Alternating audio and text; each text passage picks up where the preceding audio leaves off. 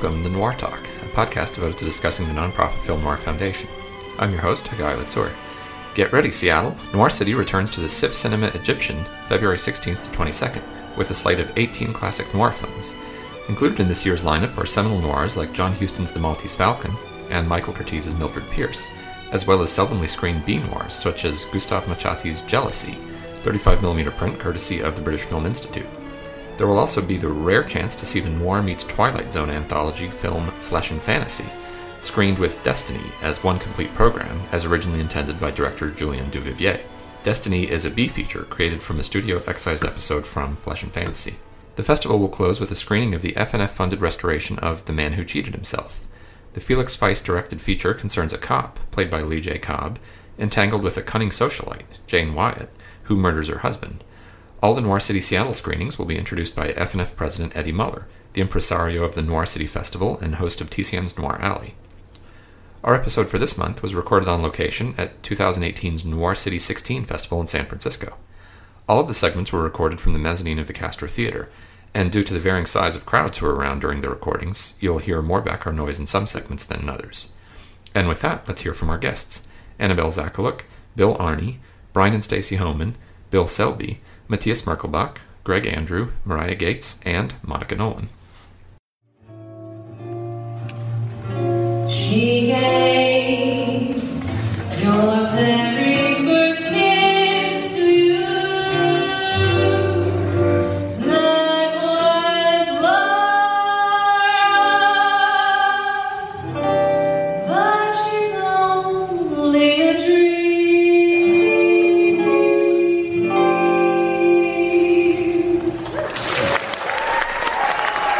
Noir City Film Festival in San Francisco each January marks the beginning of that year's cycle of films for the F N F series of screenings around the country, as well as a new face of the year's festivals on the official posters. Miz Noir City for two thousand eighteen is Annabelle Zakaluk, whom you just heard singing for the festival audience here at the historic Castro Theater, which is where she joins us now. For anyone who's never been to this festival in San Francisco before, what are the festival-related roles that you fill as Miz Noir City? Well, definitely first and foremost is being on the poster. Uh, that's number one. And uh, then it's really just ten days of being on stage with Eddie, announcing the films, drawing raffle tickets. Uh, one thing that's new this year is um, Name That Noir, doing a little trivia, and uh, just showing up and looking fabulous. For people who've never been to the Castro Theater here, it's a historic theater which was opened in nineteen twenty-two, so almost one hundred years old, and right. The size of this place is absolutely enormous. It's actually pretty small for an old theater. It's a fourteen hundred seat capacity, but some of those old Wonder Theaters are more like five thousand and up. Um, and this one is uh, was designed by Timothy Pfluger, who also designed the Paramount Theater in Oakland, which is one of those giant Wonder Theaters, even more massive. Uh, and as I was just learning from the uh, theater manager, this was actually a second run uh, movie theater when it opened. It was not intended to be really grand. Um, so obviously for today's day and age, it's very opulent. But it was uh, actually designed to look like a Moorish tent inside. So you stand on the stage and you see this amazing ceiling that is designed to look like the drapes coming down uh, from inside the, the tent.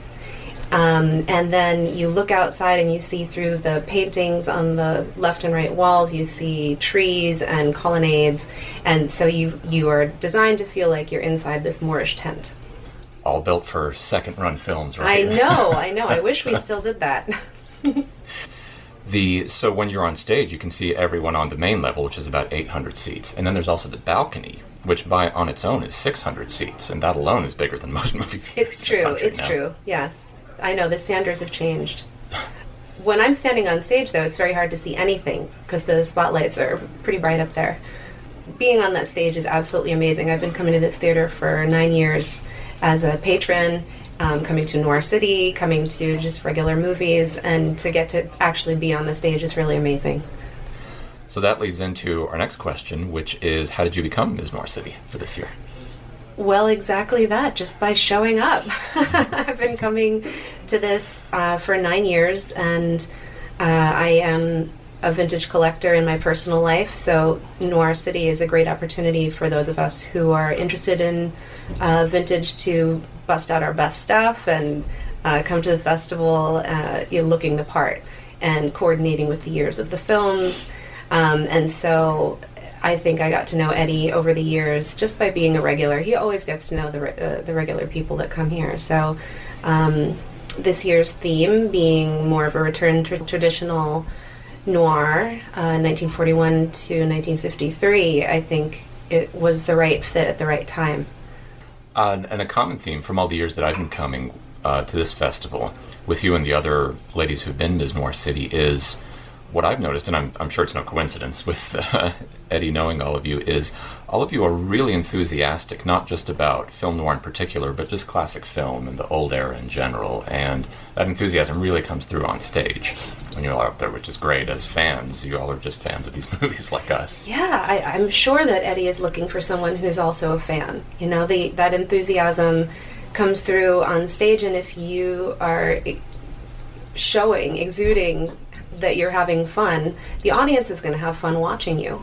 They can't not. So um, I think that's also part of it, for sure.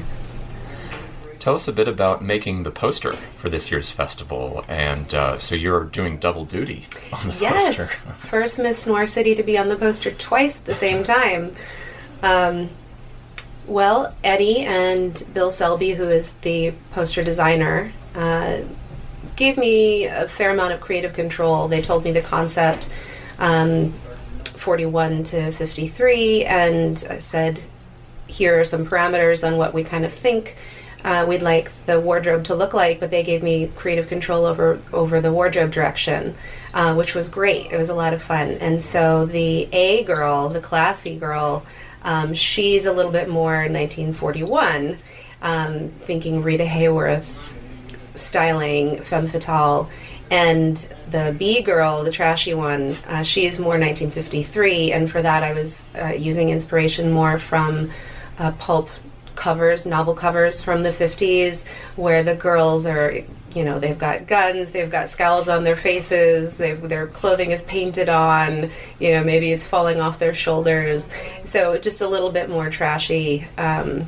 And so uh, a good friend of mine, Oren, owns Relic Vintage on Haight Street. And so uh, he and I worked together to uh, get the wardrobe together for that, which was a lot of fun.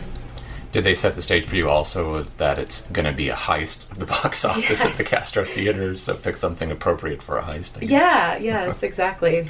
Originally, um, for the B-girl, they had said, make sure that you have a purse that you could stash some money in. And then the, the purse got nixed at the last minute. But, um, yeah, it was great to have Lucy in the box office. Uh, Lucy's affiliated with the Silent Film Festival, so it was a way to tie in the two festivals together, the Noir City and Silent Film Festival. And she was also wearing Relic Vintage in the poster as well. Okay. And you all were there together filming the uh, the holdup.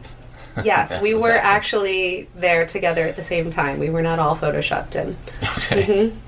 And um, so if this heist had happened back during that time, forties and fifties, if there mm-hmm. was a Noir City-sized crowd, everyone was paying cash at the box office at that time, that would have been a pretty good heist to you know, come away with.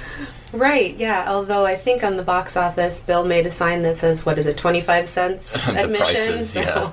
Inflation, I guess, yes. since then changed things. I know, I, I just think it's funny because really she should be handing me a giant bag of change, not a wad of, of bills. Right.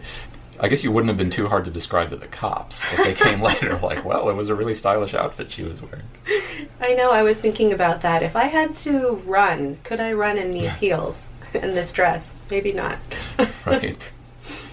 So let's talk a little bit more about the uh, the vintage outfits that you've been wearing. So every night, a different outfit, and um, tell us about how you've chosen those and how you've worked with the sponsor who you mm-hmm. mentioned, uh, Relic Vintage, and also the year by year approach. So you've tied that in, as you've explained to us all here. Uh, on stage, you've tied that in with the theme of the festival for this year, which is going through each year. Yeah, I love that Eddie planned this festival sequentially, and as I said on stage, it's great to get to see uh, we enter and then exit the war years. We get to see um, I know it's arguable if it's a genre, but the genre of film noir progress in cinematography, direction, acting, um, but we also get to see the fashion progress. And so it was a fun exercise to sort of think of well, this is a great opportunity to plan my outfits sequentially um, to correspond with the years of, of each night's films. Um, so starting in forty-one and ending in fifty-three, uh, for example, in nineteen forty-seven was when Dior launched his new look, uh, coming out of the war years. Um, rationing had ended, and he presented a new silhouette that uh, featured a tighter waist, accentuated the bust line, and had uh, fuller skirts and a dropped hemline. So this would have been considered quite racy at the time. Um, these women who've been under rationing control, um, all of a sudden having excessive amounts of fabric and more luxurious um, fabrics to play with, Uh, would have been frivolous. So nineteen forty-seven, of course, that night I wore a very iconic new look outfit with the cartwheel hat. Um, and now we're getting closer into the fifties. So obviously Friday night, bust out the very uh, Marilyn Monroe style red dress, the big old cape. Um, so yeah, it's been a lot of fun, and as Eddie outed me on stage, I did plan a whole spreadsheet around it.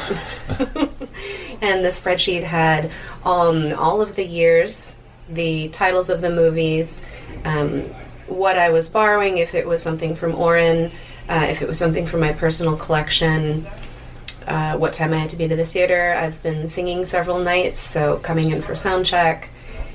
Whether or not I was going out after the, the Castro Theater, after the Noir City. So yeah, just just having fun with the organizing.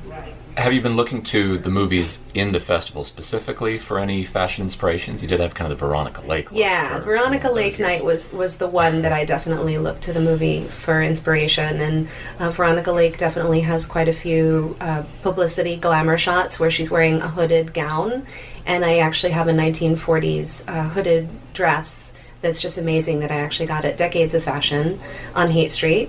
And so, of course, that night I had to wear the hooded dress and do the, the classic peekaboo hairstyle that she made famous, uh, with the waves on one side of the face. And back then, I'm uh, my understanding, at least, not knowing a whole lot about fashion, but a lot more about classic film, is for the actresses in particular at that time in movies, before television, right as it was coming in, the influence they had with what they wore in the movies, setting fashion trends for the country, even for around the world, was enormous. Oh, absolutely. And uh, Veronica Lake absolutely was a, a style icon. I don't know that these movies were as much about fashion as some of the bigger blockbuster movies, um, but we've seen some amazing Uh, names up there for the costume design in some of these films. Uh, Edith Head, Adrian, and they made amazing gowns and wardrobe for the, the femme fatales and the lead actresses and actors in these films. Um, you know, Edith Head, what was the movie that played last night? They all ran into each other. Uh, I Walk Alone. I Walk Alone. The wife comes out and she's wearing this metallic harness. Thank you, Edith Head. Whatever you were thinking when you came up with that, it was wonderful. It has been a pretty Paramount-heavy festival, which means Edith Head. Yes, she was in charge there. Uh-huh. That's uh, that's been a lot of great uh, great stuff to look at on the screen for sure. And you mentioned also singing at the festival, which you did a little earlier. We heard a bit of you singing uh, the great classic Laura. Yes. From earlier. So tell us about that. About your. Um, your experience singing and mm-hmm. what you have going on with that. Well, specifically with the festival, um, I had spoken to Eddie about singing on a few nights uh, leading into the first A feature, and uh, the two nights that I um, ended up coordinating with them to sing were the nineteen forty-five and the nineteen forty-nine night. So Nick Rossi, the fantastic guitar player that you heard accompanying me, uh, we wanted to choose a song that was either written in or topped the charts in those years to kind of set the stage, um, set the mood for the films that night. Um, so in nineteen forty-four, the movie Laura came out and ended up being a huge hit. And so in nineteen forty-five, they asked uh, Johnny Mercer to add lyrics to the song, and then that topped the chart in nineteen forty-five, which was the year we were looking at. Uh, and it just seemed too perfect because it fulfilled both the connection to film noir as well as uh, setting the stage for nineteen forty-five. And it's just a beautiful song. Uh, and then tonight I will be singing Someday You'll Want Me to Want You, which was uh, a chart topper by not just one but two recording artists in nineteen forty-nine, Vaughn Monroe and the Mills Brothers. That song has less connection directly to film noir, but gosh, the lyrics are so creepy. And they're they're really about obsession, and I think both the movies tonight deal with that topic. That definitely sounds like it could have been written for film noir. Yeah. And tell us about the singing group that you're a part of as well. Yes, I'm part of a three-part harmony sister act called the Century Sisters, and we've been singing together for about two years now uh, in the Bay Area. And uh, we do nineteen twenties through nineteen forties, uh, three-part tight harmony. We originally patterned ourselves after the Boswell sisters. Um, so if you think about them, and obviously dipping into the forties classically, the Andrews sisters is what everybody thinks of first. So um, we actually performed opening night at Noir City on that opening Friday for an hour as people were taking their seats. And uh, we did last year as well. So hopefully this will be a continuing theme now that we'll get to uh, do opening night. Where can people find more information about your band and uh, other things you have going on with them? Um, we have a Facebook page, we have an Instagram, and on our website, uh, century sisters dot com. Great. We'll have a link to that in the podcast notes for everyone to uh, to check that out for more info. So, uh, okay. Miz Noir City twenty eighteen, Annabelle Zakaluk, thanks so much for joining us. Thank you for having me.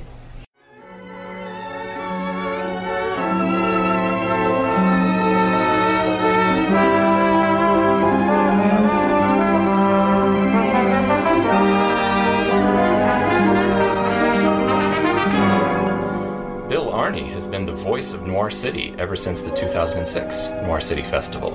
If you've been to the festival and you've heard his intros such as, "It's a sunny day in Noir City, and for that we sincerely apologize," then you'll recognize his voice, as we'll be in conversation right here. So, Bill Arney, thanks for joining us.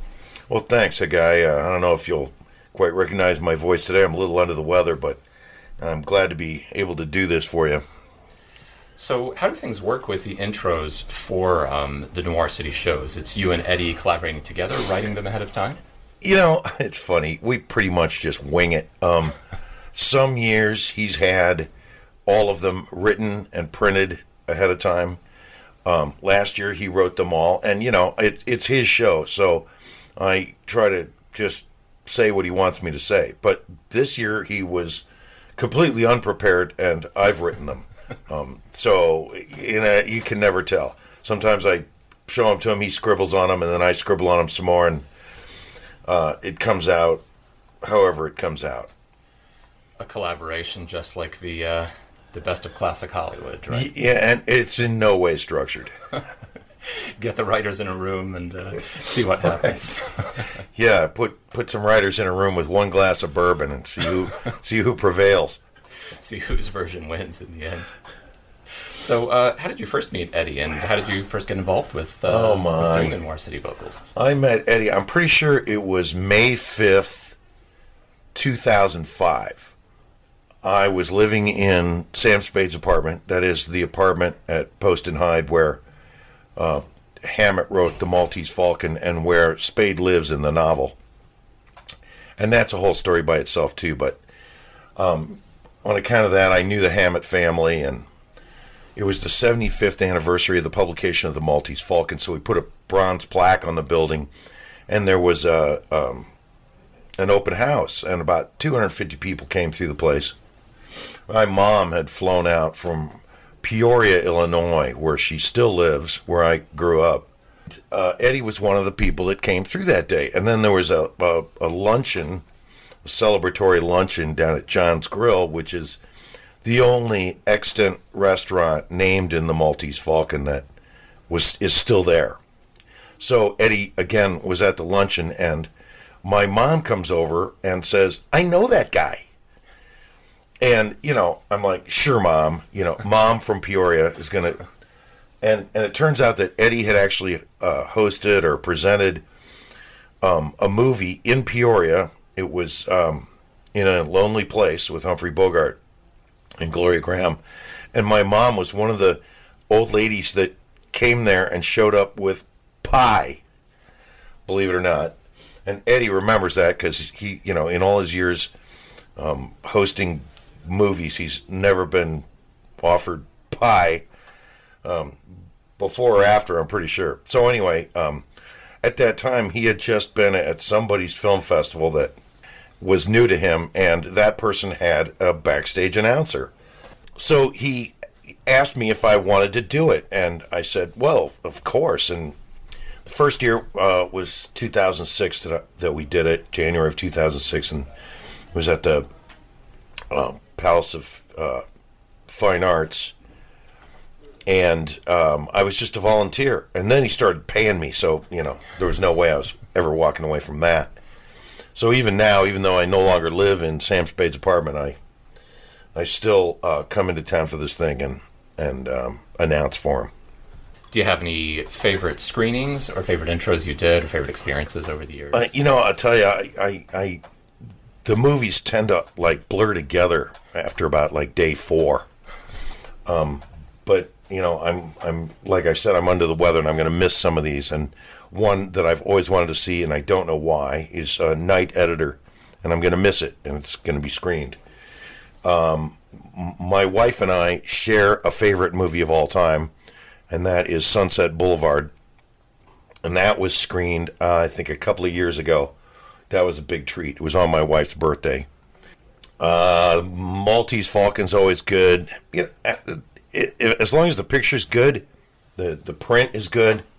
Um, when it's on the big screen, it is something special. It's not like watching it on T V at all. Doesn't matter how big your T V is. And part of that is the experience of being in the theater with a bunch of other people. And the crowds here in particular are enthusiastic uh, beyond belief for these particular Oh, yeah. Um, every guy with a hat in San Francisco is here. It is the best-dressed crowd in, in any theater. Can you tell us then, maybe just a little bit, like a short version of how you ended up uh, living in Sam Spade's uh, apartment? That's well, um, I came to the Bay Area from the University of Illinois with a one-way plane ticket, two suitcases, and one job interview. And I was staying with a friend down in Menlo Park, a guy I went to college with. And I got the job. Um, I, I arrived in mid-August. Mid-September, I got the job. And I'm paying this guy off, you know, back rent and back grocery money until November. In the middle of November of nineteen eighty-one, I got the first paycheck ever that I never owed anybody anything out of. It's only happened once since. So I decided, you know, this means I've made it. I've arrived. I'm not going to be going back to Illinois in a bus. So I bought a hat to celebrate the occasion. And it was a really rainy winter. So uh, there I am storming around town in a uh, f- gray fedora and a, and a trench coat.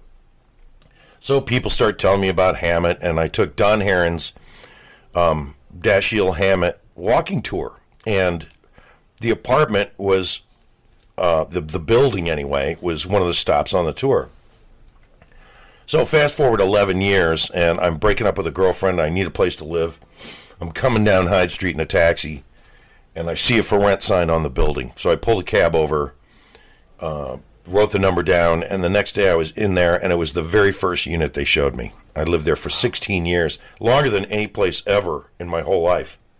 So um, that led me to, you know, that uh, took me, I don't know, months before I ran into the tour guide again, Don Herron. He was still giving the tours, and he introduced me to Hammett's daughter, Jo, who's just an amazing person, and she had five kids, and they're all wonderful people, too, and got to meet and get to know a lot of Hammett biographers and, um, you know, all, all those high-class people. So uh, that's pretty much how I got involved with that. And, you know, I thought, wow, it's really cool. I I have the the keys to Sam Spade's apartment. I own the place. Well, it owned me. I couldn't leave. And it was only three hundred square feet. And I had two one-way streets, at the corner, two one-way streets, with an ambulance coming down one direction and the fire department coming from the other direction. It's like uh, five or six uh, sirens a day at least on a slow day. So it was uh, very much inner city living. But um, I did get a lot of value out of living in the place and met a lot of wonderful people. And um, I tell you, there's nothing creepier than reading that novel in that apartment. Great. Thanks very much, Bill Arney, for joining us. I'd just like to thank you, Hagai, for um, having me on your podcast here, and I, I hope everyone within the sound reach of my voice will come to at least one film at the Film Noir Festival here at the Castro Theater.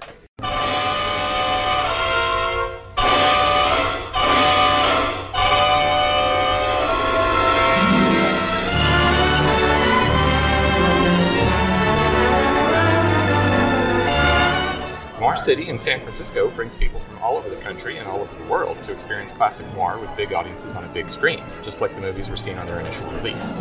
Brian and Stacey Homan have been traveling from Jacksonville, Florida to Noir City every year since two thousand nine.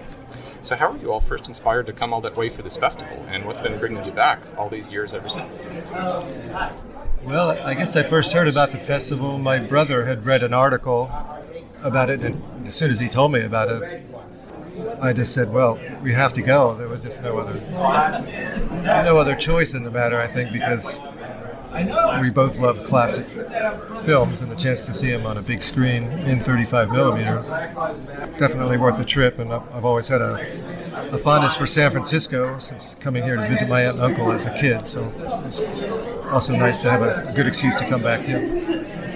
Yeah. What's your Stacey? My favorite thing is being able to see these classic films on the big screen, and also with just a whole bunch of other people that are that passionate about them and that excited to be here. And also, I, I, I love the city, too. I love San Francisco. I love the Castro Theater. Um, basically, what I like to do um, during the festival is go hiking and walking and sightseeing throughout the day, and then uh, just have a quick dinner and go out to the movies at night. Right. It's an had you all time. Had you all ever been to this theater, to the Castro Theater, before you started coming to this festival? No, you hadn't either. Um, not to the Castro Theater. No, I'd been, been to San Francisco as a, as a child. One thing also that we like about coming back is um, since the definition of noir is kind of slippery, it, it can include a lot of different types of films that aren't, uh, so it's not the same boring, um, not boring, but it would get boring watching the, the same type of crime or caper film over and over again, but there's so many different variations on the, the different themes, and also including foreign films, which is are really difficult to see in a theater on the big screen. Do you all not have as much um, opportunity to see older movies in theaters back where you're from? Yes, we definitely don't have as much opportunity for that. Um, Jacksonville is it's just not a place that has the kind of like revival um, cinemas, and we've got some great theaters there that run uh, independent films, uh, but mostly they're contemporary. So yeah, this is really special. Yes, we, we are fortunate to live right near a, a theater that actually has two thirty-five millimeter projectors, and they do screen um, films occasionally. Like last year, they had a Robert Mitchum retrospective, so we got to see Out of the Past, uh, Night of the Hunter, that one from the seventies, which I can't think of the title. Like Friends of Eddie Coyle. Yes, yeah. Friends of Eddie Coyle. So yeah. We have some chance, but it's it's a bit rare, you know, like yeah. a couple times a year. The greatest thing about San Francisco is even coming to the Noir Festival and seeing all these great films. Like, it, there was a rainy day, like, a couple of years ago, and we were, we decided to see a movie anyway, even though, like, we're here and seeing movies every day. And throughout the city, you can just pretty much choose anything, you know. So we, we saw The Treasure of the Sierra Madre during that festival, and it was one of my favorite films, and it wasn't even, you know, part of the festival. But I guess what I mean is here in a, a big urban area like San Francisco, you can find anything. And, like, there's never um, a time where you can't uh, figure out something to do. And yeah, I mean, even with places that have really good repertory theaters, like in the D C area, there's great stuff there. Um, but there's really nothing like the Castro. This is about as good as it gets. It's beautiful. Yeah, the huge crowds. And it's really into it. So let's talk a little bit about um, the opening night of the festival. So as we're recording this, it's the start of day two. So last night, uh, as we recorded this, was opening night, which was a double feature of I Wake Up Screaming and Uncle Living. and there was a special guest to introduce, I would, to help Eddie Muller introduce I Wake Up Screaming, starring Victor Mature. It was his daughter, Victoria Mature, which was a wonderful surprise. So what did you guys think of her? She was great. Yeah, she was, she was quite engaging and animated and quite a bit younger than you would think. yeah. um, but he, he was quite quite a bit older when, when she was born, I guess. But she also uh, serenaded us with a song that's so recurrent on a lot of twentieth Century Fox films, and that, that was nice. Yeah, she's a professional singer, and um, most of Victor Mature's noirs at Fox, I Wake Up Screaming, Cry of the City, uh, Kiss of Death, they all used the street scene theme by Alfred Newman, and then eventually there was an opera written which added lyrics. She sang for us on stage just right at the end. And the Eddie lyrics, didn't even beautiful. know she was about to do that, so he was totally surprised and really happy yeah. about it, too. Yeah, that was fantastic. She's an amazing singer. Yeah. And uh, as Brian just mentioned, if you were there in the audience and you were kind of doing the math, like, wait, is she his daughter or his granddaughter? yeah. Yeah. So it turns out he was quite old, as she said. He was in his sixties when she was yeah. born. So a nice detail I liked, I'm sure you all enjoyed too, was Eddie asked her, what do you think of seeing your dad so young in these movies? And she said, well, I never knew him back at that age, so it's great kind of getting to know him almost, and seeing those old films, which is really wonderful to hear. Yeah, and she talked about um, just like some of those facial expressions and gestures that he does in his films. Like she just remembers them being as being a little kid and and getting the, getting those gestures and facial expressions. Right. She said usually when she was doing something wrong or something. Yeah. Yeah. This mad face. Yeah. yeah. Yeah, you got life imitating art or art imitating life back and forth there. But that was a great surprise to have a surprise special guest like that. That was really cool. And I, th- I think last night also kind of highlighted uh, a thing that I like a lot about the festival is it's a chance to see um, some of your favorite movies on the big screen, but then also smaller films um, like Among the Living, which would be difficult to see at, at any time, and that, that you can see this nice thirty-five millimeter print of this kind of crazy little noirish film. That just, that's like one of the main reasons I just have to keep coming back, just to find those little gems. Yeah, that was an odd horror noir hybrid with Albert Decker, Susan Hayward, and early on for her. Yeah. She was great. Oh, I was going to say, I, I really love the theme this year, too, of um, taking taking it chronologically. The two films each night are from, you know, the, the like nineteen forty-one forty-one, last yeah. night, and that the you're doing an A picture and a B picture uh, from that year. I think that's a cool theme, and I think I think a lot of people are really excited about that, because even though Brian was saying the great part about the festival is that you can. The, The genre is so broad that it can encompass so many different um, types of movies, even foreign films and things that you might not think of noir. But this festival is almost like getting back to the basics, so a lot of people are really especially excited about that. But again, they're not going to be the same, like, huge ones that everybody knows and has seen. They're going to they're going to be from the period. Um, but possibly something new to discover. Yeah, well, I think one thing that keeps us coming back also is the different themes every year. Like the first year I came was newspaper noir, which was a lot of fun. And uh, one of my favorite theme years was the foreign noir one, because there were so many French films and Spanish films that, that I had never seen. And... Um, Another great thing is the restorations. Like, we know the money that we spend buying tickets and so forth goes to restore films and put them back into pristine shape. And then every year there's a, a grand showing of the restoration. Like this year's The Man Who Cheated Himself, which I've only seen on a public domain, pretty crummy quality D V D. So I'm really excited to see how it's supposed to look. Yeah, you get things, uh, the best screening or best image you could possibly get in these movies is what you get at these festivals, especially this one in San Francisco. So, okay, great. I think we'll leave things there. So thanks again, Brian and Stacey Homan, for joining us here. Thank you so much. Yeah, yeah, thank you. I've really been enjoying the podcast so far. All right, thanks for the plug. Okay, thanks again, guys.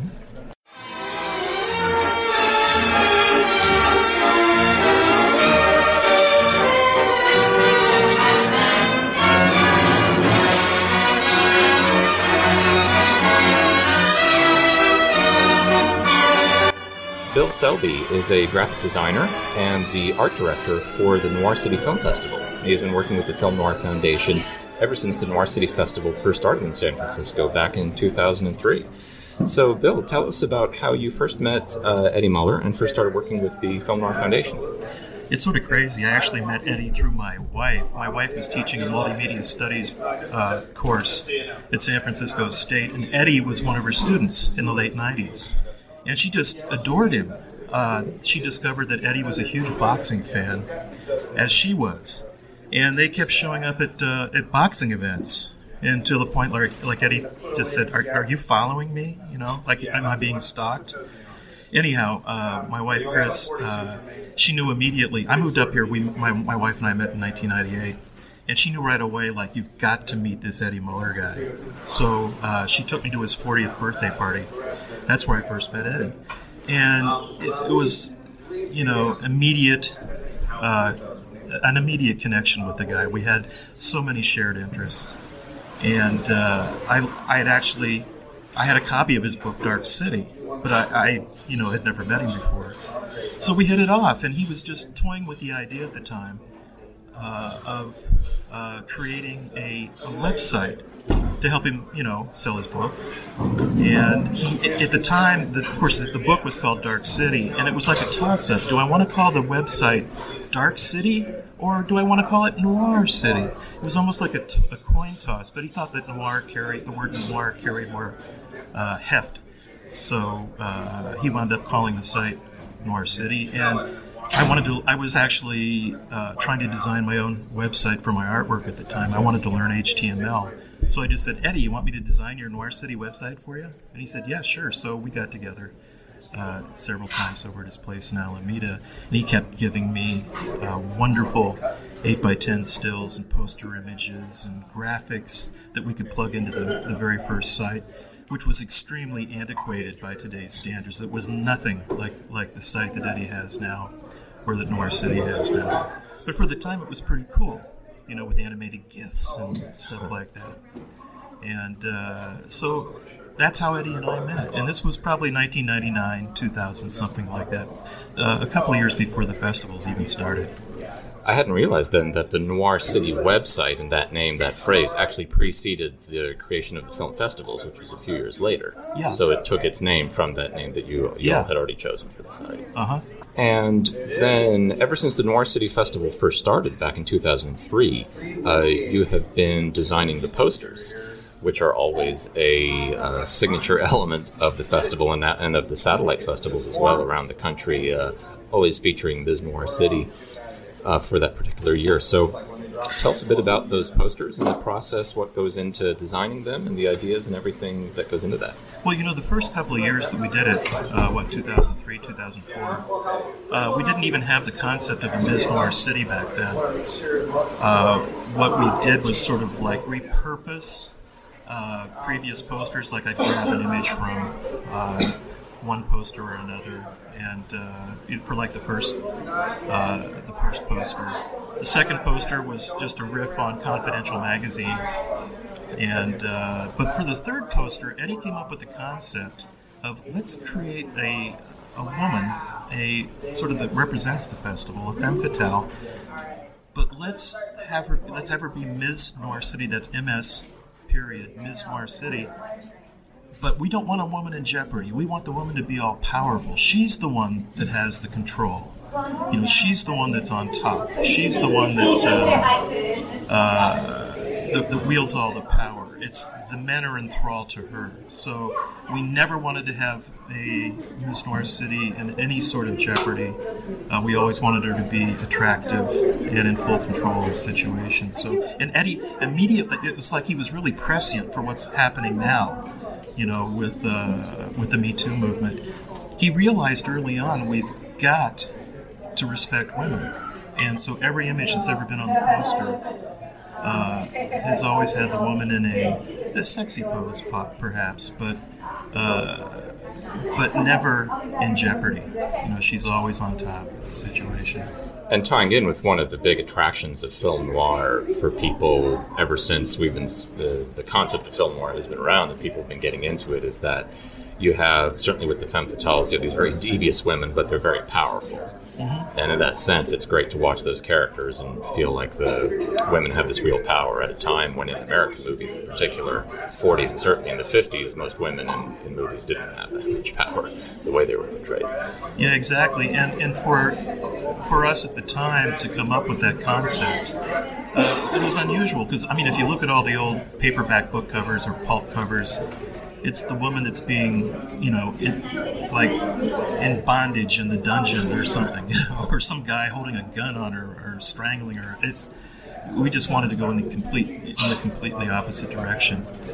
And as far as finding models initially, I went on a on, on like a local model site called Model Mayhem, and uh, would maybe whittle it down to like maybe a dozen likely candidates, which Eddie would choose.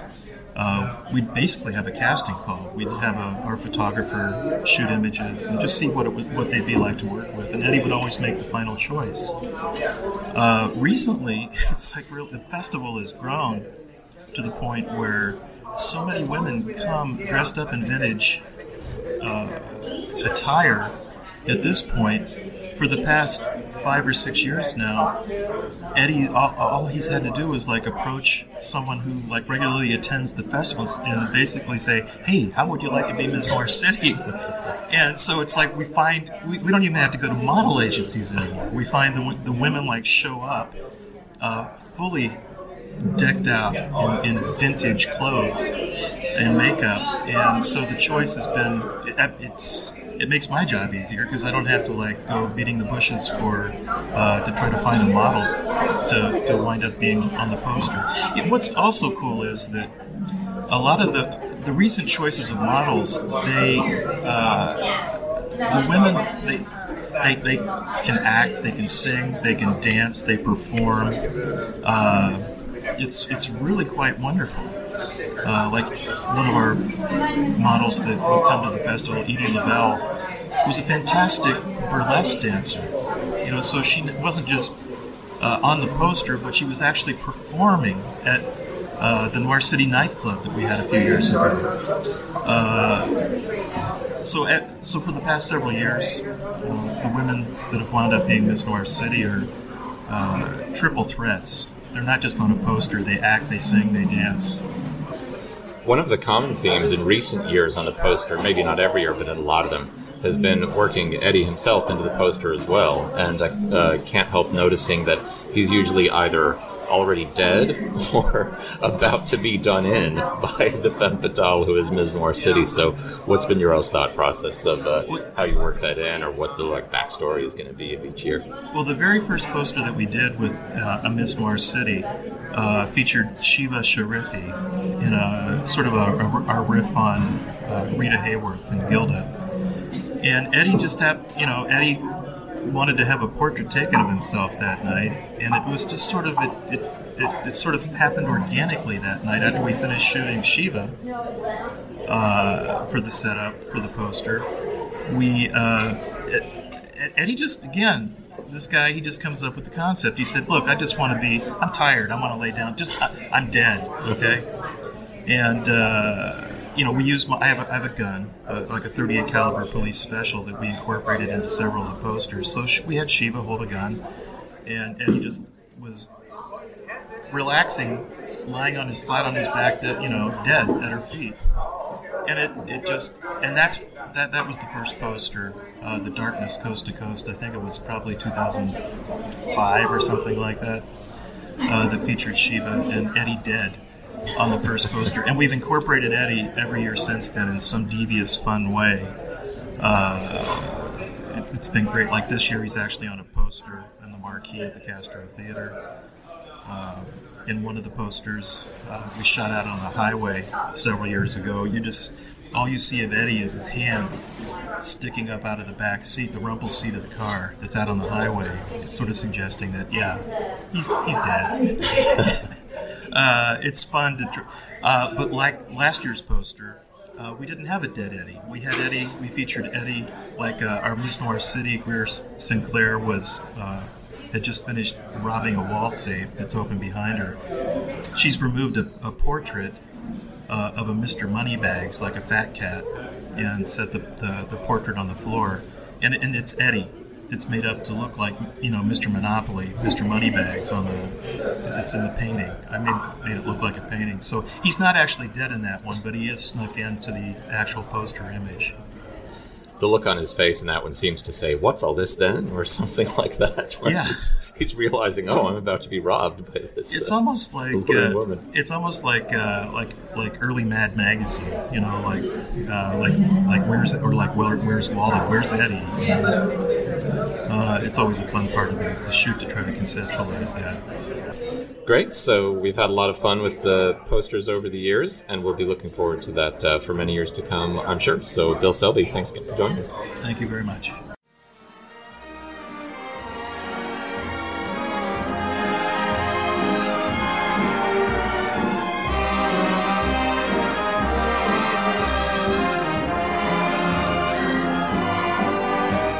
Matthias Merkelbach is the creator of the German-language website Der Film Noir D E, the largest European database for film noir and neo-noir. He is visiting Noir City in San Francisco for the first time from Stuttgart, Germany. Matthias, welcome. Thank you very much for welcoming me, Hagar. So tell us about your website and how it got started and what it's uh, what it's all about. In March of two thousand ten, it got started, and at that time I got really interested in doing a website. A friend of mine was doing some cover artwork for rock music posters. And so I got the idea, why not using his talent and creativity and design a database for film noir in Germany, which didn't exist at that time.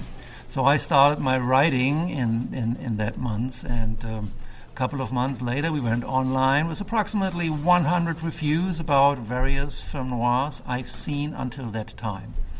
So you had been a film noir fan for a while at that point? Uh, that started early in my life, to be uh-huh. honest. Um, when I was even pretty young, my father had two favorite T V shows, late sixties, early seventies, screened in Germany as well.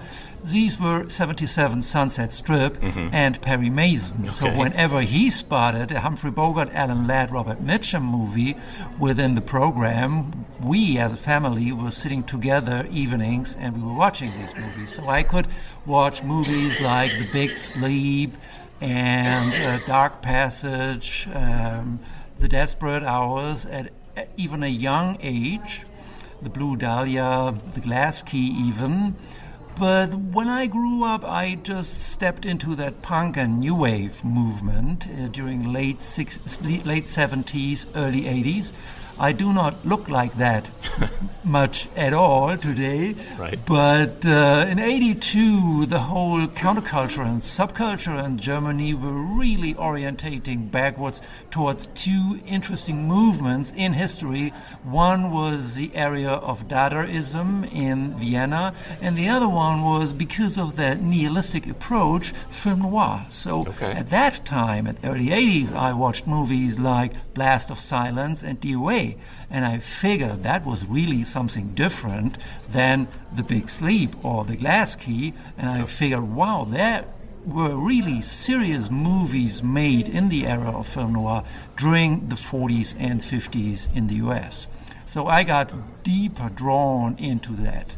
So in the eighties, really, that was in the eighties when I discovered the B-movie section of film noir, and I really got interested in also directors, actors, script writers, and I really wanted to know more about that, because I figured out these m- movies we were watching, or we could watch, not only for sentimental reasons, they're looking good, black and white, old costumes, all these kind of things, but they still had very much a relevance to them when I watched them way back then. I felt very much related to that movies also from an early eighties perspective. So that was in a new attraction to me, though I was just somehow attracted to these movies, film noir in general, before.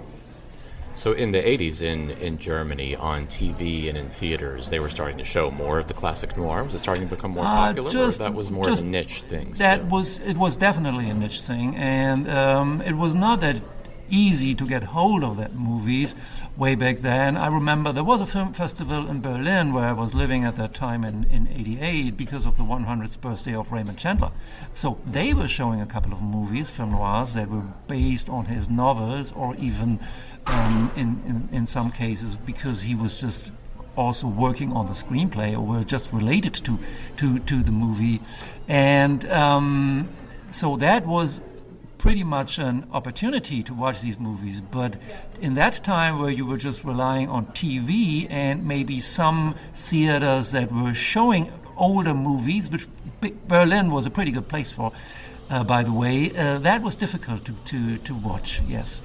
So in more recent years, when you started your website in the early two thousands, going into around twenty ten, has film noir started to become more well-known in Germany? Yeah, I definitely, I definitely had a little pause with film noir. I was just uh, having some books on my shelves, like the first edition of uh, Dark Side of the Screen by Foster Hirsch, and also some German books about film noir. So it, I, it was always this kind of keeping in touch. But when the whole D V D Uh, and the new digital formats start in, in, in late nineties, early two thousands, I figured out now is the time to get hold of everything that you missed before for various reasons. So I just bought my first D V D in two thousand two, and from two thousand three onwards, I started really watching all these old movies, various types of movies. But then over the years, I really got stuck more and more in, in with that film noir thing.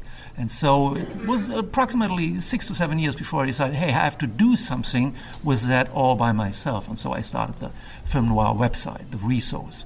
And also at that time, I mean, within Germany especially, nobody was doing anything like that. Just a few web resources that were there, which were related to crime novels, also darker crime stuff. Also, there was one which is called Mordlust. It still exists today, which is also referring a little bit to the era of film noir. They were presenting film noir and neo-noir movies, um, but not that many. Okay. And uh, then what led you to make the trip here to Noir City with the oh, Film that, Noir Foundation? I'm, I'm in contact with Eddie, and I'm connected to the Film Noir Foundation since two thousand ten. So, and it was always my wish, of course, to attend the Noir City Festival in San Francisco. So for seven years, I was just observing how the Film Noir Foundation and Noir City are developing, so from uh, from uh, the far distance of Stuttgart, Germany, because my own web resource is completely non-commercial, and it's very much a niche in Germany. So to see now and to experience now that I'm here what film noir means in the U S and in San Francisco is something completely different than you should have in mind if you just take a look to, to what is on right now in Germany. Since two thousand eight, one film d- distributor do have a little series which is called Film Noir Collection, and they just published twenty-six D V Ds up to now within the span of ten years. So that at least is something, but that already shows that it's just a little thing. There is hardly any distribution of classical cinema within Germany. So not really that much. And the only distributor who is, for example, publishing German movies is located in London. So mostly of these German movies that are produced and that were produced in the fifties and forties were not related to noir at all, but there is not a huge market for these classical cinema at all. So because it is non-commercial, because I'm a professional in, in another area, I had to wait a couple of years before I said, now it's the time. There is one noir film festival in the Czech Republic. I was there three times already. Okay. Uh, what's your What's been your impression so far of the Castro Theater here and Noir City Film Festival? Of course, it is wonderful, there. wonderful yeah. attending this festival um, to meet with all these wonderful people I, I'm connected with for a couple of years now. To meet them here in person, to exchange opinions, I do not have that many opportunities at home, and therefore I'm really enjoying it a lot. And also to see these movies Uh, as a thirty-five millimeter print on the big screen is a totally different experience than just to watch it at home on a small screen. To be honest, most of my movies I'm not even watching at home. Mostly I'm doing this while riding on a train because okay. I'm just I'm going all over Germany professionally, so that's an easy opportunity. Being completely alone, completely by myself, I could do that on a train. Right. Uh, What were your thoughts on, so last night, we're recording this uh, beginning of day three of the festival, and last night, um, day two, the evening movies, there was Shadow of a Doubt by Hitchcock, and then Address Unknown, which is a very, very powerful movie from World War Two, directed by William Cameron Menzies, about um, based on a nineteen thirties novel, which was very successful. And it really focuses a lot, unusually for the time, unusually for Hollywood movies during World War Two, on the effects and the centrality of anti-Semitism in Nazi Germany yeah. in the nineteen thirties and yeah. forties. It's a really powerful story and a brilliant movie. Yeah. Uh, what did you think about it? Uh, one of the most interesting things for me when I started my website is to figure out what Germany missed during the war, and not only during the war, but also after the war. I mean, the World War Two ended in nineteen forty-five, so many of the movies that were done in the forties were never shown in Germany, for obvious reasons. And um, so some of them were shown after. So there were a couple of movies that at the end of the forties, beginning of the fifties, were shown that were made in forty-two or forty-three or forty-four. Um, the Glass Key, for example. They, this was shown also in movie theaters in Germany, but there were hardly any movies shown that definitely draws its attention to the Third Reich. The Germans really would wanted to exclude all these problematic themes. They really wanted to, especially at the beginning of the fifties, they wanted to enjoy life again. Uh, let's get rid of that dark past. Let's not take an eye on that. We are fed up with it. That was a little bit the, the, the philosophy of that time, especially in all these entertain, entertainment areas. So many of these movies were not, never shown. If you just take a look when, for example, movies like The Stranger, where you do have first-hand source material from the concentration camps, or a movie like Ministry of Fear were first shown in Germany, very often late sixties T V appearance, so for the first time. So Address Unknown yesterday was a movie that was completely unknown to me, also for the reasons that it's probably never been shown in German television at all. So therefore I was very grateful to watch these, this movie, and I was deeply impressed by the cinematography and also by Paul Lucas, who was just playing the main role, which is an actor I always enjoy. And also what I found very interesting was the very dark and very spine-clenching climax of that movie. That was really something, even for Hollywood at that time, unusual. Maybe it's one of the reasons why that movie, maybe even not even the U S, was that successful at the time. Yeah, I hope it becomes better known. It's really powerful. It's one of the best movies, I think, from that era um, about those themes. And uh, the book was very successful and has actually been produced as a play all over the world in recent years, last ten or fifteen years, so with a lot of success. So hopefully the movie will become much better known. So, uh, okay, Matthias Merkelbach, thanks so much for joining us. Oh, thank you very much for having me here on the microphone. I did enjoy this very much. Okay, so, thanks see again. See you then.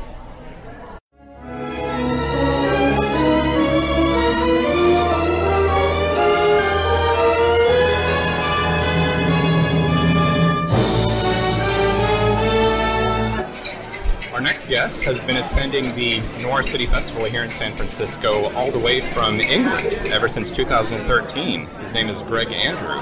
So Greg, thanks for joining us. You're most welcome. So um, where in the U K are you from, and how did you first hear about this festival, or how did you first get into film noir? Uh, I live outside of Oxford in a very beautiful part of the U K called the Cotswolds. And how did I get into film noir? Well, I guess growing up as a kid, I used to watch you know, the black and white films on the T V in the afternoons. And that's something that always has always stayed with me. I've been interested in that. And I think my interest was redeveloped when I heard on B B C Radio four some Raymond Chandler uh, dramatizations, or the dramatizations of Raymond Chandler stories. And it kind of escalated from there. So what's been the, the status over the years for you of, um, of film noir in the U K, as far as are people really into it, or was it something that was kind of more obscure that you found out about over time from other sources? Or? It's definitely something that's more obscure. Uh, although, having said that, I think there's growth in, in interest in film noir.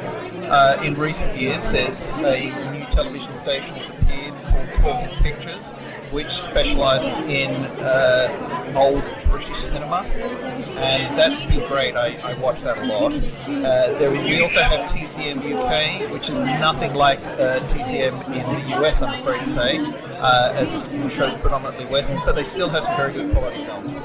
Great. And so how did you first hear about the Noir City Festival and Film Noir Foundation, and what brought you to start coming to this festival in particular? Well, I first found out about it, as I said, when I was developing an interest following, you know, what I'd heard on the B B C in terms of radio plays, and I was searching the internet, and I found out about the festival probably two thousand ten or something, and I thought to myself, it would be nice to be able to sort of go across to San Francisco and, and visit and see what it was like. Um, but then it was un- wasn't until sort of twenty thirteen that I really made the decision that, yes, this is something I really have to try. And so, yeah, so I packed my bags and came over here for the first time. I had no idea what to expect. And uh, it was it was great. It was so much fun. The people were so nice, and the quality of the films is just amazing. So, you know, I, I, I just keep coming back again and again. You got hooked. and Oh, totally. Totally hooked. Have you ever been to San Francisco before then? Or to no, the U S? Never. No, I've been to the U S, yes, but only on the East Coast. Uh, yeah, so it was, it was a big adventure, and it was so welcoming when I arrived. I didn't know a soul, and I've made so many great friendships. Uh, you know, I really look forward to seeing people, and we have our little catch-up in January, February each year, and what we've been doing for the last twelve months, and you know, we take time out from, you know, seeing the films to have lunch. Or and uh, what did you make of the Castro Theater when you first came here? Oh, it just reminded me of the way picture theaters were when I was a kid, and I just love it. It's it really has so much charm and so much old world atmosphere. It's perfect for the for a festival like this. Really, really great. Not many old movie palaces like this one still standing. Oh, that's such a shame. This is beautiful, in my opinion. Uh, yeah, it's a shame to hear that. So what did you make of one of the years that you've been coming to the festival, twenty fourteen? The theme of the festival was International Noir, which was a really great festival. Uh, what did you make of that, having come from the U K, where I'm sure a lot more of the older European films get shown? I was, I think that's one of the best years that I've uh, seen since since coming. Uh, the quality and the breadth of films was huge. Uh, Prior to that time, my experience had been with films made in the U K or films made in the United States. Um, seeing the films by Kurosawa, seeing some of the Scandinavian, uh, the French, the Italian, the German, absolutely blew me away. I was just really astonished by how the theme of noir had been interpreted differently. And whilst some of it was really entertaining, some of it was quite heartbreaking as well. And, you know, I, I think... There, it, it just goes to, it showed me that skilled directors exist all over the world, and uh, that their interpretation of events that were happening at that period was very similar, didn't matter where they were based, and it was a great education for me. Is there any way that you've been trying, or will try, to spread the gospel of noir back in uh, back with your fellow Britons in the U K? Well, definitely uh, something I like to do, uh, and prior to coming to this festival here, I've sort of reached out to a few people, and uh, yeah, I'm, I'm speaking more and more to people about that. In fact, a couple of years ago I had a birthday and was able to show Sunset Boulevard in a local hall just to some of my friends and neighbours, and I wasn't sure how they received that, and uh, I thought they might be incredibly bored, but they loved it. They thought it was great. In fact, just before I came, I told people I was coming again, and they were suggesting to me that I should try and have another screening of another classic film, um, you know, particularly a film noir. They'd love to. They'd love to attend again. So yeah, I think there's there's scope for that. So yeah, uh, and I think in a wider um, capacity across the U K, I think I think there's more and more interest growing. Is there a little more awareness thereof? There are great classic British film noirs, some of which are shown here, like in the International Noir Festival the year here in twenty fourteen. There was It Only Rains on, or It Always Rains on Sunday, and Brighton Rock, which are both really brilliant movies. Um, oh, they are. Yeah. So always. Are those kind of better known in the U K, do you sense? Or oh, definitely. Um, you know, I think I think some of some of the key uh, noirs that we would consider to be international. I mean, The Third Man is considered a, a, a British production as well. Uh, they are they are known, they're recognised, but I think they're just considered to be old films. I don't think people don't quite understand the concept of film noir in the U K as, say, people do here. But there are certain people within, you know, who like the old films, that do recognise what film noir is, but it's not a huge number of people. So as a genre, it's probably still a little bit unstructured. But it's definitely part of the older film, you know, aficionados uh, radar. Okay, great. Uh, I think we'll leave things there. So, uh, Greg Andrew, thanks again so much for joining us. Thank you so much for your time.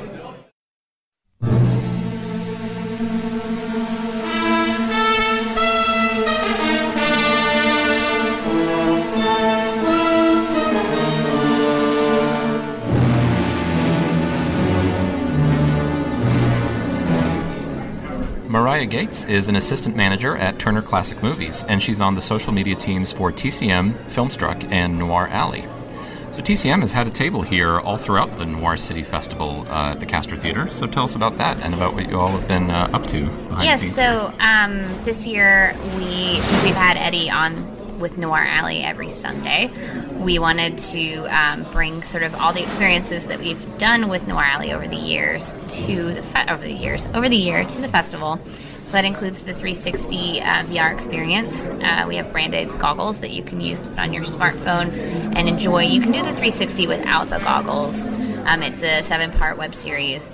It's about three to four minutes per episode, and you can do it, you know, just with your finger, or you can do it with your mouse on your desktop. But with the goggles and your smartphone, you get to really immerse yourself into this three sixty uh, crime, and it's great. Like, bullets whiz past your face. You get to go into the Scarlet uh, Ladies Lounge, and it's just really, really fun extension of the Noir Alley universe. We also have at the table our um, comic book where Batman and Eddie team up to solve a crime. Um, that was a, a collaboration we did with D C Comics last year, and it's beautiful and amazing, and it was so much fun working with them and working with Eddie to get, like, he, um, I'll never forget, he wanted his hat just exactly right, the way he wears his hat, so he had notes. So the hat is exactly how he wears his hat. True to life, right? Yes. Uh, where can people find the virtual reality Noir Alley? Uh, so the virtual reality, you can get it either uh, by just going to YouTube and typing in Noir Alley um, or Noir Alley three sixty, but you can also go to noir alley dot t c m dot com and you can find it right there. So you used to live in San Francisco, and you've been to this festival uh, in years past. So tell us a bit about that and your own personal history with film noir over the years. Yeah, so um, I guess it goes back to uh, twenty ten. I did not live here at that point. I was living in the back of my parents' house, and I realized that I hadn't seen enough noir. Um, and I found the list, I think it was IMDb's top fifty, and I'd seen like twelve, and I was like, well, that's not enough. So at the time, Netflix still had a lot of noir on it. Um, streaming, and T C M obviously was always a great resource. So between T C M and Netflix that year, that was the first year I did Noirvember. It was literally me, and um, I watched was that thirty-eight films in that month, and um, one of them I had to get sort of on the, the black market because it wasn't available anywhere. But someone in England found uh, an English D V D and like got it to me. It was really nice of them. That was Body and Soul. I think it's more available now. Yeah, John Garfield, Garfield film, but at the time right. It was like that's the only way I could find yeah. it. And you all have showed it on T C M. Yeah, yeah. So that was a great year. So then the next year I went to film school, twenty eleven, and that's when I moved back here to San Francisco, and um, that's how I found out about Noir City. But I had moved here after it, so I was like, oh, I missed it. So then twenty twelve was coming up. It was Noir City ten. It was this big celebration, and Um, they were having the nightclub, and Angie Dickinson was going to be there, and around Christmas, so it was after Noirvember two, leading into Christmas, um, I missed the Christmas Noir. I didn't know about that. I missed it. I was like, oh. And the they, Noir City Christmas. Yeah, the Noir City Christmas. I missed the poster. In this I missed that. I was like, uh, you know, not on the, the ball. Um, But I found it in time to get, like, they had it on sale where you could get, if you got it before Christmas, it was like eighty dollars or something for the whole ten-day experience. Plus you got to meet Angie, and I was like, done. Um, so, and I was in film school at the time, so I didn't really have a job, and I was, I had, I could, I had all my nights for free because I was in class during the day. So I went to all ten days. Um, that's how I met Eddie. Eddie actually um, gave me, he didn't give me, but like the first time I ever had bourbon was with Eddie here at this festival. That is now my go-to drink. Um, so I, you know, I'm grateful for him to it, it, exposing me to that wonderful um, alcohol. Um, it's so good. I didn't drink it because um, I think it was my dad's favorite, and I was like, oh, if my dad likes it, I'm not going to. It's an old person drink or whatever. I don't know. I was dumb because it's a great drink. Um, and that was an amazing experience, and I got to talk to Angie Dickinson about eyeliner, which uh, you can't see my face, but I always have eyeliner on, and she told me that um, she complimented my eyeliner, and then I complimented her eyeliner, and then she said it's the only makeup she still wears consistently, and I was like, yes. And she told me she wears it to bed, and I was like, so do I, because you don't know what's going to happen. You might wake up, and you want to make sure you have your eyeliner on, and I was like, good. I'm glad I'm not the only one.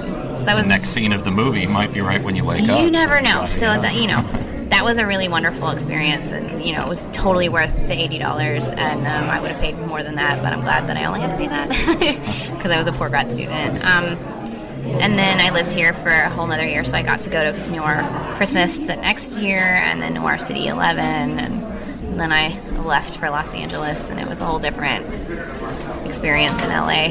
Um, but I did go to New- Noir City, L A a few times as well when I was down there. It's very different. It's a good theater, the Egyptian, but it's it's not the Castro, so it's not the same thing. Castro is kind of one of a kind. Um, you mentioned the Noir-vember, so the concept of that is just watching all noir and the vember yeah, noirs that so, are new to you. So the original concept was I had a li- I had that list, and it was like, watch this list with me. Um, nobody did it. I think one person watched Laura with me, um, and we live tweeted like Laura together, and that was that was it. And I was like, okay. Um, so the next year, I sort of made it a little looser, and I was like, just spend the whole month of November each day watching a, a new to you noir. That's how I do it. But um, several people who've done it now for many years. It'll be this coming November. It'll be the ninth year. Um, do a mixture of ones they've never seen before and just revisiting ones that they love. Now, what I, I do is I watch, uh, is it thirty-one days in November, thirty days? I don't remember. thirty. thirty, okay. Um, it all goes by in a blur. I do thirty new ones and I revisit.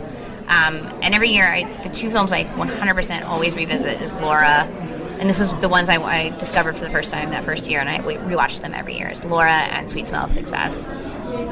And then sometimes I'll rewatch other ones if like D C M's showing it or if I feel like it. But those ones I always rewatch because they're they're the best. That's a good pair to return to. Um, so Noir Alley on T C M with Eddie Muller is on hiatus for this month for February, but uh, it's coming back in March with uh, an additional time slot. So tell us about that. Yes. Yeah, so right, um, the first season, as we called it, was um, at ten a.m. Eastern, seven a.m. Pacific, so it was very early. On, on Sundays. On right. Sundays. And uh, we had a really strong turnout, regardless of how small, how early it was. Like, a lot of Californians would come up and grumble and drink their coffee and watch it. And it was great. And I will say, I woke up every Sunday for it, and it was a struggle even for East Coast ten a.m. So, you know. But it was kind of, it almost made it more worth it because you, like, really had to earn, like, watching Eddie. Um, and he's and he always like he he wakes you up, like he's so dynamic. Um, but coming back with season two, we'll have an extra screening. So now it'll be on twice a week, on the weekends, Saturdays midnight, which is technically Sunday, but midnight Saturday, um, but nine p.m. for Pacific Coast, um, and then it will air again, same episode at that same ten a.m. time slot. Okay. So you get two chances um, to watch it, depending on if you're a night owl or an early bird. Do you think there'll be a split between, like, maybe East Coasters will stick with the Sunday morning and the West Coasters will gravitate more to the Saturday night? Well, as the social media person, I'm very interested to see because I um, help run sort of the Twitter party that happens every Sunday morning. Um, a lot of the, they'll do it on their own, but I like to, as the Noir Alley account, come in and interact and retweet. Um, it'll be interesting to see. I don't know if I can stay up that late. Um, at midnight my time, um, I've done it. I used to sometimes do um, Underground, which is actually at two a.m., and I've done that a few times. And one time I live tweeted the Big Parade, silent film, yes, at um, four a.m. Wow. So I've done it. It's just, I don't, you know, so I'm interested to see, like, do are we going to have a twelve a.m., nine p.m. Twitter party Saturday night also, or is the Sunday one not going to, you know, are people not going to watch it then? I don't, I don't know. It'll be interesting to see. Um, Or are people going to watch it both times because, like, there's no such thing as too much Eddie. So, I don't know. Absolutely. We'll be looking forward to it. Okay, Mariah Gates from Turner Classic Movies, thanks so much for joining us. Thank you for having me. So I'm going to be the patsy. Well, get this. I've seen you knife every guy who's had the stuff to threaten your job, but my back's too tough. I'm going up to the old man and take you out on the same limb that I'm on. Who do you think I've been with for the past hour? He wants no part of you. Oh, Mike, Mike, don't. Don't worry. I just wanted to see if the yellow went all the way through. It does. Monica Nolan has written about film and culture for a variety of publications, including a number of articles and reviews for the Film Noir Foundation's Noir City e-magazine. She's also a longtime San Francisco resident who's been attending the Noir City Film Festivals since the very first one in two thousand three. Monica, thanks for joining us. My pleasure.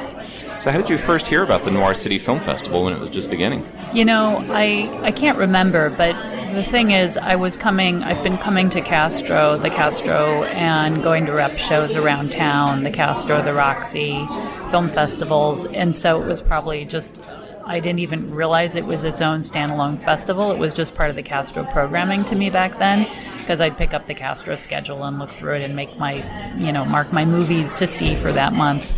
Um, yeah, so that was probably the first year. I remember I did see Nora Prentice that year. Um, that was the first noir memory I have. Were you into film noir in particular before that, or did that series kind of catch your eye and say, oh, wow, this looks pretty interesting, maybe there's a lot of movies I haven't seen? Or... Oh, I've always been into old film. I mean, that's, uh, I was, you know, I went to pre-code stuff at the Roxy back when they did repertory programming. I watched, I used to set my alarm clock when I was a kid to three a.m. to catch movies back was when that was how you watched old movies. I grew up with old movies. My parents, you know, were both Depression kids and went to the movies and And passed that love on to all of us. I remember my dad doing imitations of Errol Flynn um, in that, oh, some dreadful war movie that he was in. I can't remember what it was called now.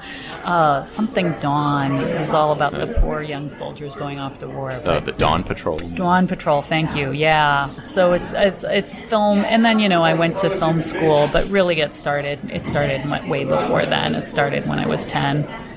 So where do you think Noir City has been fitting in with the local culture in the Bay Area of repertory cinema and film festivals, which has always been a very strong, active culture in this area? Yeah, I mean, uh, Noir City is really unique because it's it, it has so much more of a community feel than just going to a rep film or even than a film festival in a way.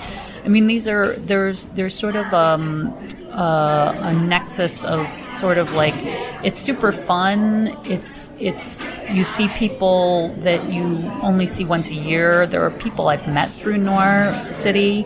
And it's also, there's sort of always a political undertone to it, which I think um, Eddie brings to it in some part by contextualizing stuff really well.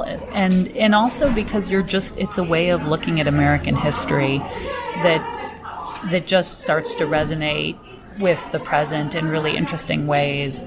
And I was thinking it's also, we get to re-see films. Like, uh, you know, I saw um, Try and Get Me the first time and I was blown away. And then I saw it the second time and I was still blown away, but also noticing new things about it. So it's kind of, it's it's it's a film buff festival. It's a, it's super fun because of all the, the raffles, the dressing up, you know, all of that. And, and then there's always sort of this, I don't know, educational side to it. So yeah, you think it fits well with the Bay Area local culture because these movies in a lot of ways were, for their time in particular, they were really subversive in a lot of ways right. that people didn't even realize maybe. Right, though though in, in other ways they weren't. You know, I mean, it's like we looking at something like um, the Charles McGraw film last night. Uh, Uh, the Threat. The Threat, thank you. See, I, I mean, it's like that. This is the end of the home stretch festival where the everything starts blurring together. But I mean, in a way that the subversiveness or the radicalness of that was how violent it was, but it's a it's total pro-police, you know, in a way almost pro-surveillance, like go helicopters, you know, looking for the, you know, the guy, um, looking for Charles McGraw to pull him in. So it's it can go either way, but I think it's it's just always really, um, it's just interesting to see. And for me, I mean, tonight it's like I look for those little moments where today in call, you know, Southside one one thousand. The the woman racketeer who says, I'm the independent type, I want to do the buying. Like, I don't want to be a kept woman. And that, I love those moments. It's like, it's not, she gets punished in the end. She gets, you know, caught, shot. Sorry, I'm giving this all away. Spoiler you know, alert. I know, sorry. She gets, falls off the bridge, but it, but it's still, it's that moment when she says that is just, that those are the moments you live for. So you get those themes and those characterizations in noir movies, I think, because I talked about with some other folks in this podcast, particularly with the female characters, that were pretty rare for other movies at the time. Yeah. It really stands out in these films in particular. Yeah, yeah. In this, in the one we just saw um, with the, the you know, the. accused African-American maid, yeah. I mean, even though it's so creepy that she's played by a white actress in blackface, it's still, it is an acknowledgement of, you know, racism in America. I mean, you hear the guy call her a nigger, you know, which is like, ah, you know, it's like, so, so, it, so there's always, yeah, it's always these moments. And then sometimes like with Cry and Get, uh, Try and Get Me, it's like a whole movie really does, pulls it off really well. And it's also, you're just, you know, the, the thing about the low budget films is you're seeing cityscapes that are gone. It's, it's so, it's, it's almost a documentary thrill to see these these cityscapes that are no longer there, you know, particularly L A, but San Francisco as well. That was the underworld story you mentioned of the um, the young black woman who's accused right. in the town. Um, it seemed like, did, were they really even trying to make her look African-American? Oh, that was like, interesting, they wasn't kind that? of just sort of went with it and like, yeah, you're supposed to believe that she's black. You know, she was reminding me of another black performer, and I was like, oh, did they pick her because she resembled that? And then I thought, oh, and her name is Marian Anderson? Were they thinking people would think... would confuse the two? I don't Mary. know. Yeah. Yeah, Mary Anderson. Mary Anderson. Yeah, Mary sorry. Anderson, right. So, yeah, I don't know. That was that was bizarre. Yeah. It was very bizarre. It was a beautiful preservation print they showed of the Underworld story, which is a very powerful movie. Yeah. Really well done. Yeah. No, it was a, it was really nice. I mean, but for me, the the highlight of that movie was Howard Da Silva, and that's that's like the highlight of all all of these movies is you just start noticing these character actors who reappear over and over and are so good. You know, it's like in a, in a way I want the um, the the film noir that is just cast with Howard Da Silva and Alicia Cook Junior and Frank Phelan and all those fantastic actors. You know, and some of the women who I've never seen before, Humphrey Bogart's wife in Conflict, Um, Rose Hobart was fantastic. Yes, you know, great. Uh, great performances all over the place. So that, that's it's like, and you keep discovering stuff. I mean, I'm a huge film buff. I've seen all the classics. I've seen The Big Heat, you know, Sunday Night's Film a zillion times, and I haven't. This this festival is so exciting because I haven't seen probably about half of them, and at, that Eddie manages to do that year after year is amazing to me. And one thing that keeps those of us who come from out of town, I'm from the Washington, D C area, I've been coming every year for twelve years, one of the main things that keeps us coming back is the audiences are so big and so enthusiastic at this festival. Right. And that largely comes down to the local film community. Most of the people coming to the movies here are the locals. That's so true. So if we were coming from out of town and there were very small crowds, it wouldn't be as attractive a right. thing to come to. But, I mean, the local crowds just show up every year so reliably. It's really amazing. Yeah, and they're, and they're such discerning local crowds because I love, I mean, one of the things I love about seeing the movie with a huge audience at the Castro is you have moments like you had with Jealousy, um, which was, what, Wednesday night? I can't even remember. But it, where where Karen Morley um, gives that speech about, I, I loved you enough to kill for you, and I love you enough to kill for you twice. And it's just, she's not even the lead, but she was the strongest performer in the film. And after the speech is over, the whole audience bursts into applause. And it's just like, that's, those moments give you chills. It's like you don't get that. You know, those are only moments that happen when you're in a movie theater with a crowd of really discerning, knowledgeable filmgoers. I always rem- I remember when, when hearing something as I like walked up the aisle at a film fest at one of the Noir cities. I heard somebody in the audience say, "People were clapping for actors I'd never even heard of." You know, it's like that's kind of the that that is kind of the zeitgeist of Noir City. Definitely, one of the highlights every year of coming here is seeing who gets the applause and right. who the audience really gets into, whoever yeah. has a, a really good moment or a really good performance in a in a way that stands out right. in these yeah. movies. So yeah. Okay, great. Uh, Monica Nolan, thanks so much for joining us uh, here on Noir Talk. My pleasure. Thanks again to all of the guests who joined us from Noir City sixteen. Our podcast is available on iTunes and on SoundCloud. You can receive all the latest news about the work of the Film Noir Foundation by signing up in their email list at film noir foundation dot org. You can also get updates by following the F N F on social media, at Film Noir Foundation on Facebook and Tumblr, and at Noir Foundation on Twitter. And if you have any feedback for the podcast, please rate and review our show on iTunes, or you can contact us via email at podcast at film noir foundation dot org. We'll be back next month with another episode, and until then, thanks for joining us here on Noir Talk.